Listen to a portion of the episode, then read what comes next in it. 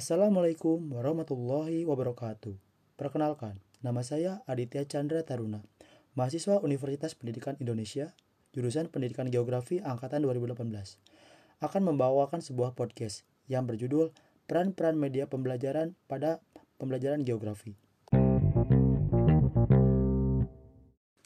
Baik rekan-rekan pendengar sekalian, di sini saya akan mencoba menjawab pertanyaan-pertanyaan berkenaan dengan peran media pembelajaran pada pembelajaran geografi.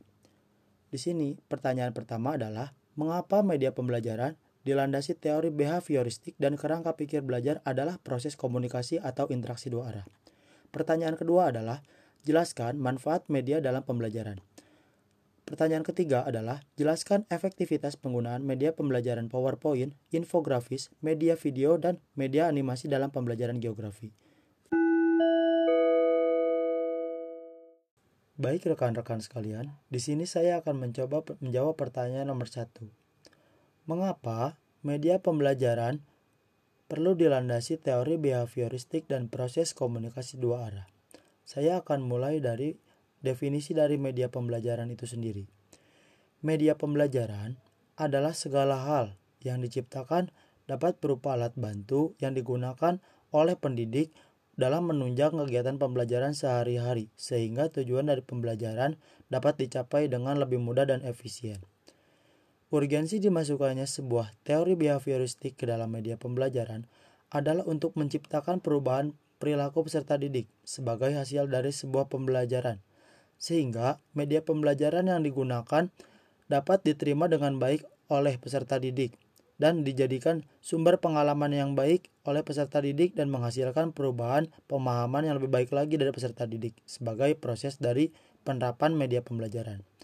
Selain itu, dalam proses penerapan media pembelajaran perlu adanya sebuah interaksi dua arah di mana proses komunikasi dua arah ini sangat penting dilakukan dalam media pembelajaran sehingga pendidik dapat menyampaikan informasi dengan akurat dan jelas dan efisien, di mana materi yang disampaikan oleh pendidik dapat diterima langsung oleh peserta didik, sehingga memungkinkan adanya respon dan feedback dari peserta didik itu sendiri.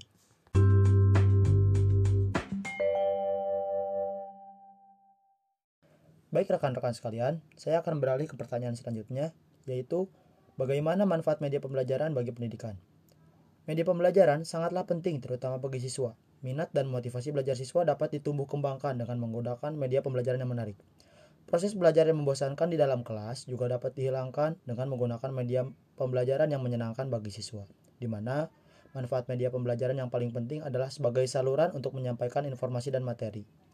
Selain itu, penyampaian materi secara verbalistis dapat membuat siswa cepat bosan. Hal ini dapat di, dapat dikarenakan guru dalam menyampaikan topik pembelajaran secara monoton. Selain itu, membuat siswa cenderung pasif.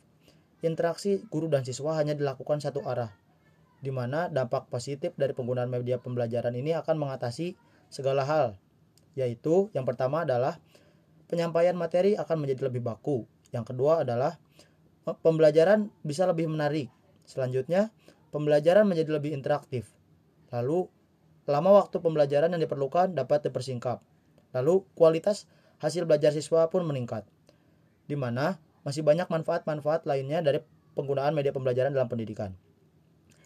Lalu, manfaat dari penggunaan media pembelajaran yang dapat dirasakan oleh guru harus sesuai dengan apa yang dibutuhkan oleh siswa, di mana media tersebut akan sesuai dengan tujuan dan fungsinya.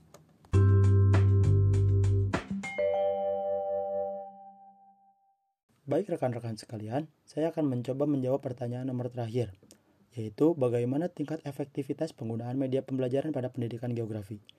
Menurut saya, tingkat efektivitas penggunaan media pembelajaran pada pembelajaran geografi sangatlah efektif, di mana pada pembelajaran geografi sendiri tidak bisa diajarkan hanya dengan metode ceramah saja, di mana di dalam materi geografi banyak hal yang perlu dilihat secara langsung oleh peserta didik dan akan sangat sulit jika hanya mengandalkan metode ceramah saja atau secara verbal.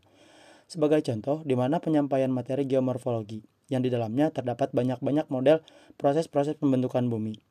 Mungkin dengan verbal hanya akan bisa menyampaikan teori dan pandangan para ahli saja dalam menggambarkan proses-proses pembentukan bumi. Namun, peserta didik akan sulit memahaminya. Di sinilah peran media pembelajaran geografi yang dapat menjembatani pembelajaran geografi, di mana siswa tidak harus melakukan observasi secara langsung, namun mengetahui bagaimana bumi terbentuk, bagaimana proses konvergen dan divergen berlangsung selama ratusan tahun di bumi, serta faktor-faktor pembentukan bumi dan masih banyak hal-hal yang sulit dijelaskan melalui metode ceramah. Sehingga, menurut pandangan saya, akan sangat efektif jika pembelajaran geografi dilakukan berbasis penggunaan media pembelajaran yang menunjang pemahaman siswa, seperti infografis, PowerPoint, dan media animasi geografi, sehingga apa yang sulit terbayang oleh siswa dapat tergambarkan dengan baik dengan adanya media pembelajaran geografi yang menarik dan unik.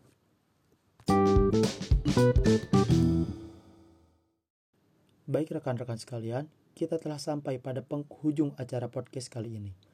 Terima kasih saya ucapkan kepada para pendengar setia podcast saya.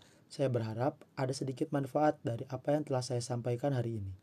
Saya Aditya Chandra undur diri. Salam lestari, salam literasi, salam geografi. Lestari bumiku.